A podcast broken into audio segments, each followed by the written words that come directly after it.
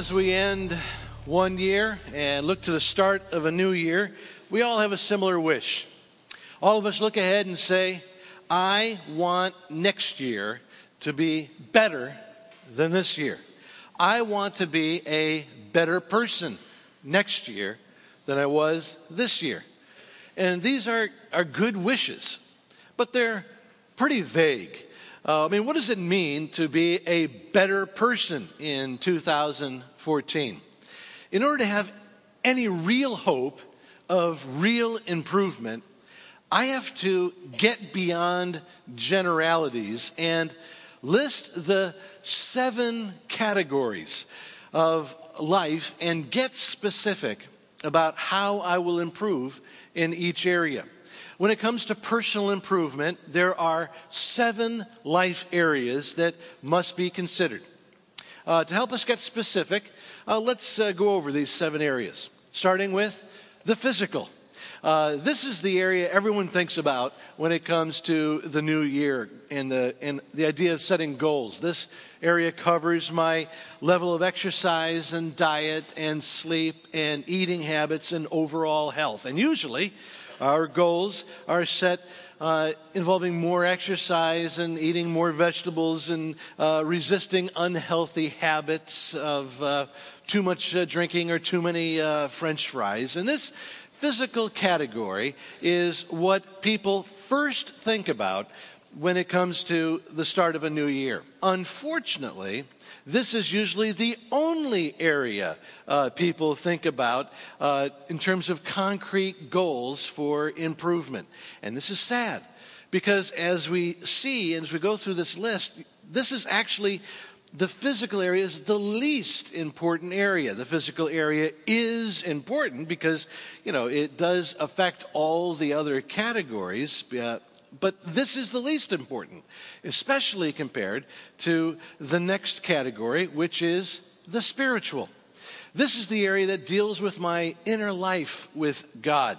Uh, and it's vital because in this area, I'm setting goals in my relationship with God. I'm deciding to have a better rhythm of conversation uh, with God. I'm deciding what and where to be reading in uh, God's Word. I'm deciding what uh, and where I will step out in faith beyond my comfort zone to go on, a, say, a missions trip or serve God's people here at Blackrock. And as I make improvements in this spiritual area, I will grow in wisdom for decisions and I will be uh, growing in spiritual joy and confidence that spills over to bless all the other areas of my life. The next area is the vocational, which is more than just my career. This is about my calling in life. Uh, improving in this vocational area usually means making specific plans to build on my God given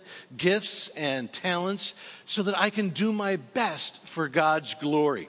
Uh, in Colossians chapter 3, verse 22, God tells me, whatever you do, work at it with all your heart, not working for people, but working for the Lord. So, whether I work at a job or work at home or work as a student or I'm retired, God calls me to develop what He's given me and make plans to improve whatever I do to do it excellently as for God's glory. The next area is the financial. God has intense interest in helping me grow in financial health. In 2014, God wants to see me eliminating money headaches, living within my means, and giving the first 10% at least of my income to His work in the church. If I'm a Christ follower, then I want to make the new year a year that sees improvement in my stewardship so that I am using the resources God gives in ways that will maximize joy, minimize stress, and cause me to grow like Jesus in the process. The fifth area is the emotional. Uh, a healthy mind is even more important than a healthy body because how I think determines everything. Here, we're talking about improving my perspective in life and my attitude. I want to improve my attitude so that I break worry habits and address jealousy and gossip and temper issues. I want to learn how to be less motivated by fear and doubt and anger and live on faith and peace and patient love. Which leads to the last two life areas, which are relational in nature. The sixth area is the familial. Uh, my most important relationships are close to home. And so every year I should be making plans to better my family relationships. I should start with my spouse and make plans for improving my marriage. I should ask myself what I can do as a parent to uh, better express love to my kids and better lead them to a closer relationship to God in 2014. My kids are uh, in their teens, which means that every year I need to adjust my parenting style and adjust my goals uh, in, as a dad to be the best dad that I can be. And that's reflected in, all, our, all these goal areas. We need to constantly be adjusting for different seasons in our lives. The last goal area is the social which is the relationship area of my non family contacts, say with people here at church, my friendships, my neighbors, my coworkers, and others. And often my goals in this area involve uh, repairing and restoring and reconciling relationships that are cold with distance or hot with tension. Um, some, sometimes my goal is to do better at expressing encouragement or compassion or resolving conflict in my relationships. I want to grow to be the best friend and the best neighbor that I possibly can be as a follower of Jesus. And there you have it, okay? If I am serious about beginning uh, a new year with the goal of improving as a person, as a follower of Jesus, these are the seven life areas I need to reflect on and set prayerful and intentional goals for improvement. Um, how many look at this list and feel a little overwhelmed? Okay, good. If, you, if, if you're not feeling a little overwhelmed, you are not paying attention. It is impossible to think about life change in all seven of these areas without feeling overwhelmed. Why? Because I know that I need improvement in all seven areas. I know that I need major improvement in all seven areas. And I feel overwhelmed because in previous years, I've tried to bring major improvement to all these seven areas. And in different degrees, I've failed. I feel overwhelmed because I know how much I need life transformation, and I know by experience how powerless I am to really change. And these experiences of powerlessness lead some of us to just give up, to stop trying for any intentional improvement in life. But God's message in the Bible is a loud encouragement to not give up on life transformation. God's word affirms uh, the, this encouraging truth that where my human ability for life change is severely limited, God wants me to have His limitless power of transformation. The message of Scripture is that although I don't have the power to transform myself, God has the ability to bring real transformation in my life in all seven of these life transformation areas. God's message to me on the threshold of a new year is that I can improve as His child in all seven life areas if I power up with God's power. So if you are a follower of Jesus, God's message to you is that if you let Him God will power you so that you can be a better person in 2014. And this theme of God transforming his people with his power is a central theme that threads from the beginning to the end of Scripture. In the Old Testament, this theme is expressed as a future promise. In the Old Testament, God's people saw God's power around them, right? Uh, the faithful saw God's power transform the water of the Nile into blood. Uh, they saw God's power part the Red Sea. They saw God's power around them as, the, as God toppled the walls of Jericho. God's, they saw God's power around them. That's the theme of the Old Testament. But God was saying also in the Old Testament that the best is yet to come.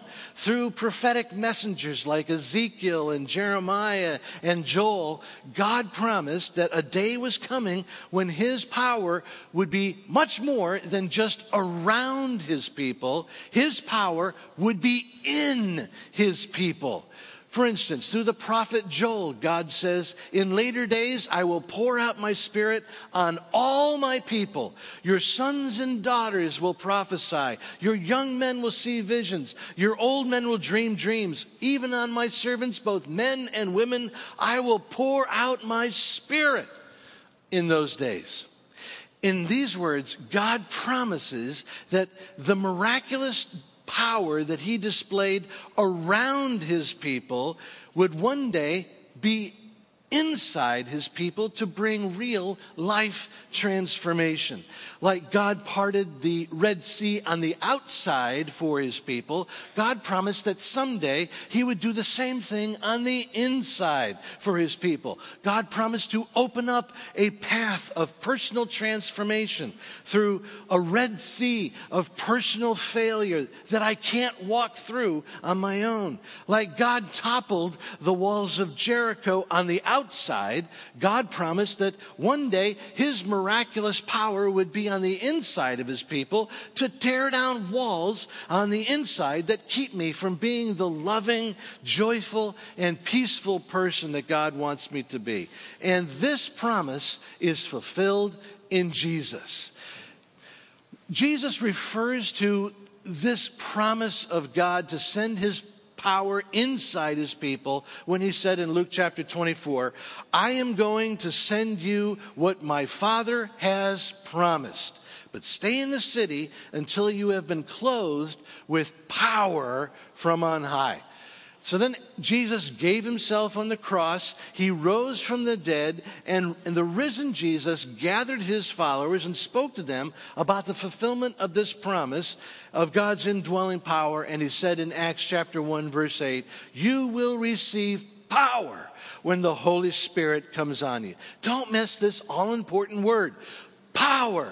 Jesus came so that I could experience power. Jesus came so that I could live with power. Jesus came so I could experience God's transforming power through my life. So, what is this power?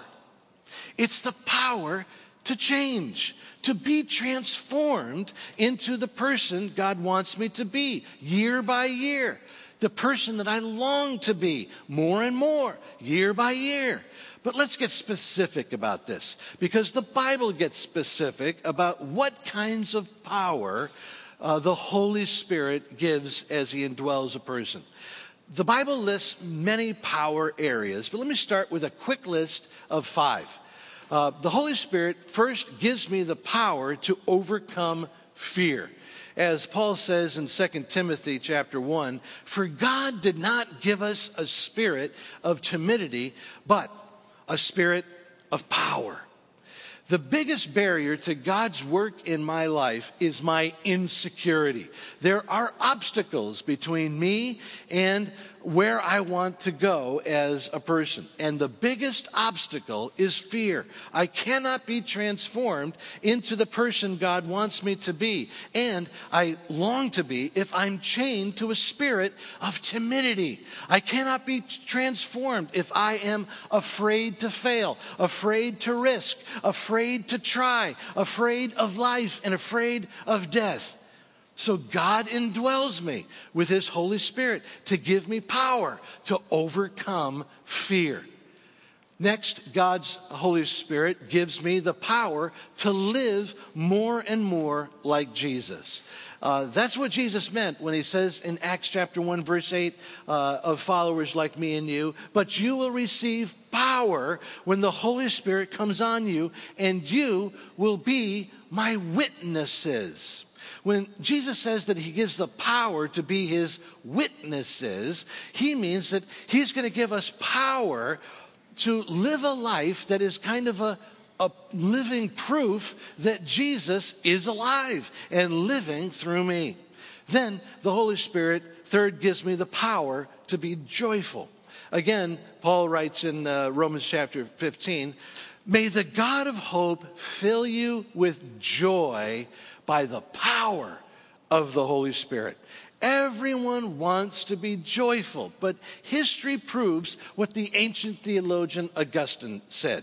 Augustine wrote that it is impossible to find lasting happiness in things that are less than ourselves.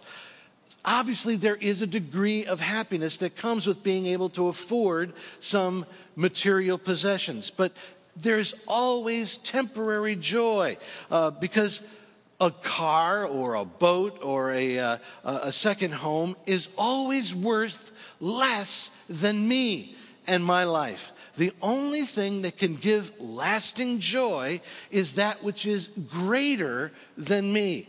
God is the source of joy. A relationship with God through His Holy Spirit is a source of joy because God is the only thing that is greater than me. And because He is infinitely greater and better, it is the Holy Spirit who gives the power to be truly joyful in life. Next, the Holy Spirit gives me the power to resist temptation. Uh, God's indwelling spirit is the only source of strength that can defeat temptation. Speaking, speaking of beating temptation of all kinds, the Apostle Paul writes in Ephesians 6 Be strong in the Lord and in his mighty power most of the improvements that I want to make in my life require me to have power over temptation. To improve my physical health, I must have the power to resist my appetites for junk food and for sitting around doing nothing but watching TV. To improve my financial health, I must have the power to resist my desire for things that I cannot afford. To improve my marriage, I must resist temptation to say hurtful words that I'm going to regret. God's Spirit gives me the power to resist my selfish desires and appetites. Essential if I'm going to be the person that God wants me to be. And then finally, the Holy Spirit gives me the power to choose God's best in life. Not only does the Holy Spirit give me the power to resist what's bad for me, God's Holy Spirit fills me with power to choose what is best for me, what is good for me. The Apostle Peter writes this in 2 Peter His divine power has given us everything we need for life and true godliness, where the word godliness is biblical shorthand for the good life the life God wants for me and that I long for. And like I said, these five powers that come through the indwelling Holy Spirit are just a teaser. When God's Holy Spirit dwells in me, the powers that could be listed are endless. So if God's through His Holy Spirit is available to every Christ follower, why is it? Why is it that so many of us live weak powerless, unchanged, untransformed lives? Well, as I see it, there are at least two reasons. There are two reasons people who call themselves Christ followers fail to experience God's transforming power in their life. And the first reason I call the Yates Pool factor. Uh, during the Depression, a man named Yates uh, owned a sheep ranch in West Texas. Mr. Yates was dirt poor. He had little money for food or clothes. His wife and kids lived hand to mouth on charity and uh, government help, and he was in danger of losing his ranch. Then, after years of sleepless nights worrying about how he would survive, a seismographic crew from an oil company came to his ramshackle house and uh, told Mr. Yates that there might be oil on his property. And so they asked for permission to drill a wildcat well. And he signed a contract to let them drill and at only 1,000 feet below ground, they struck a huge oil reserve. The first well came in at 80,000 barrels a day. The second well was more than twice that. And after that, dozens of wells were drilled. And 30 years later, they were still discovering uh, oil pockets. And this oil is still flowing today. And so, of course, Mr. Yates went from one of the poorest men in the nation to one of the richest men in the world overnight. But the interesting thing is, is that even when Mr. Yates was a poor rancher, he owned it all. He owned this vast oil reserve. So for years, he was living hand to mouth. He did so as a man who owned Yates Pool one of the largest oil fields in the world. He was living in poverty because he didn't know what he had. And just like Yates was starving, while unimaginable wealth was closer than he could ever think, many of us are living like spiritual paupers because we choose to not know or because we've never heard about the power that is ours through God's indwelling Holy Spirit through His promise. Maybe you're not experiencing God's power because of the Yates pool factor. The Yates pool factor is failing to understand who you are in Christ as a child of God. And what power is already yours and waits for you to access by yielding to God's indwelling spirit. Maybe you're living a powerless life because you don't know the truth or that you just choose to ignore this truth, this truth about God's transformational power that He wants to give you and pour into your life in a way that gives you everything that you dream of in the good life. For instance, are you currently drawing God's power for anything in your life? Are you asking God to lead you vocationally? Are you asking God to guide you financially? Are you asking God to help you improve your marriage or your family life? If you are not drawing on God's power anywhere in your life, there's a good chance that you're like Mr. Yates. You're living as a pauper instead of drawing on the incredible wealth that is already yours for the asking. But there's a second reason. There's a second reason some people don't experience God's power. And I call it the black garbage bag factor. Uh, this factor is related to another story of a person who lived in poverty. And I won't name this woman because she lived in our community, and some of you would know her. Uh, she was an old woman who spent her declining years living all by herself in a big house, but you would hardly call the way she lived living. Uh, she would barely feed herself because she said she couldn't afford the food. Uh, she would not turn on the heat uh, in her home because she said she could not afford the heat. And so, in the dead of winter, you could see your breath in her home. And so, she shivered, freezing in her home. And many efforts were made to keep her warm and keep her fed, even from uh, the, uh, the resources of this church. But she refused to help. And of course, because her heart, uh, because her house was so cold, she went from sickness to sickness, and she got weaker and weaker, and eventually she died. And soon after her body was carried out of her home, authorities discovered closets full of black garbage bags. These bags were stuffed full of cash, hundreds of thousands of dollars which apparently she was keeping in case of an emergency.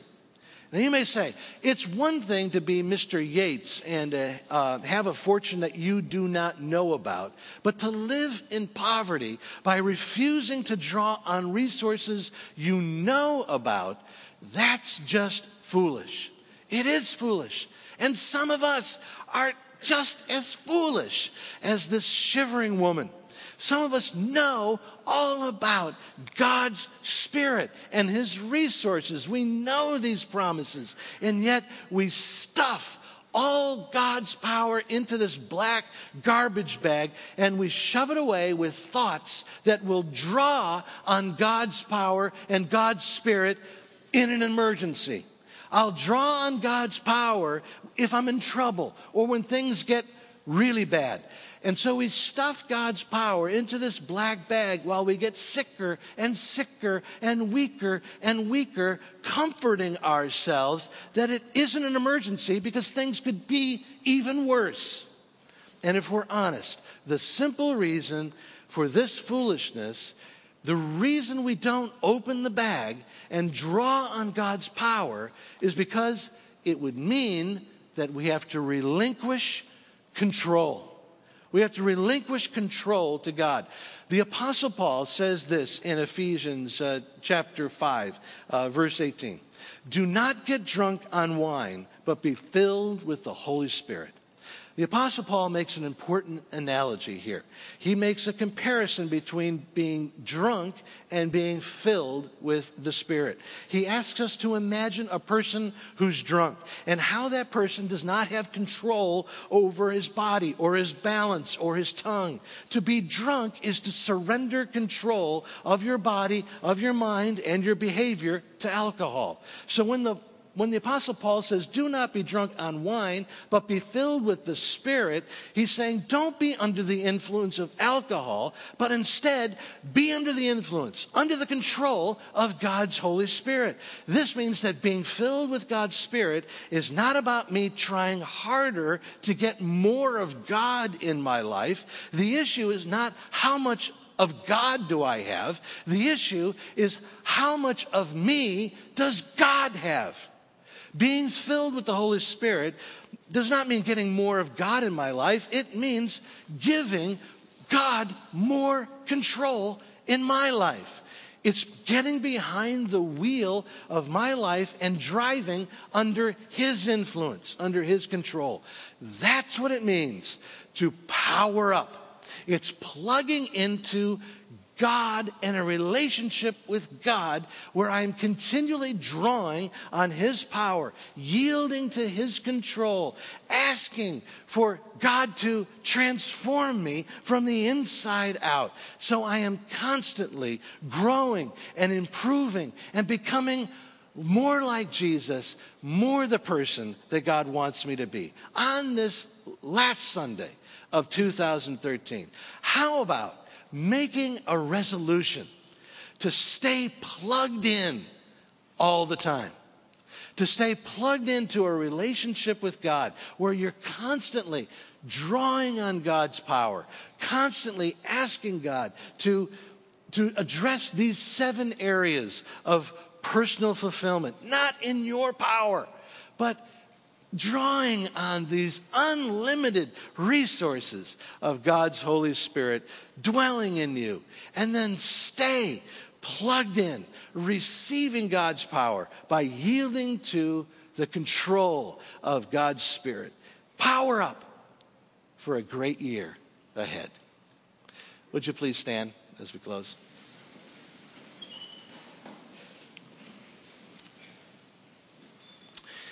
I'd like to just give you a, a moment just to uh, reply to God. Maybe God uh, has just put his finger on one of these seven areas, and uh, God's saying, That's you. Uh, that's, that's next year. This is where I, I really need you to focus. Would you come and would you draw upon, upon my strength? Would you, would you dialogue with me on this? And would you allow me to uh, change the dynamic? Instead of going from failure to failure in this area, really helping you to take the next step. Let me, let me power you up. Would you just uh, yield yourself even now uh, for this year ahead?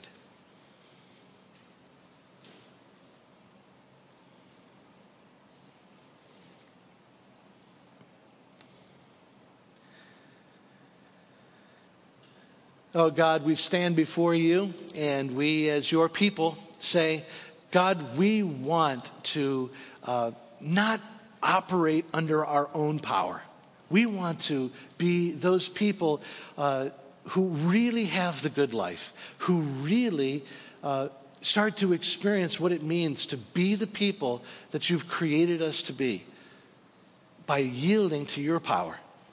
Lord, would you help us to stay plugged in to your power all year long? And would you make this year ahead the greatest year yet for giving you glory and experiencing your joy of your presence in our lives? We pray it in your name, Jesus. Amen.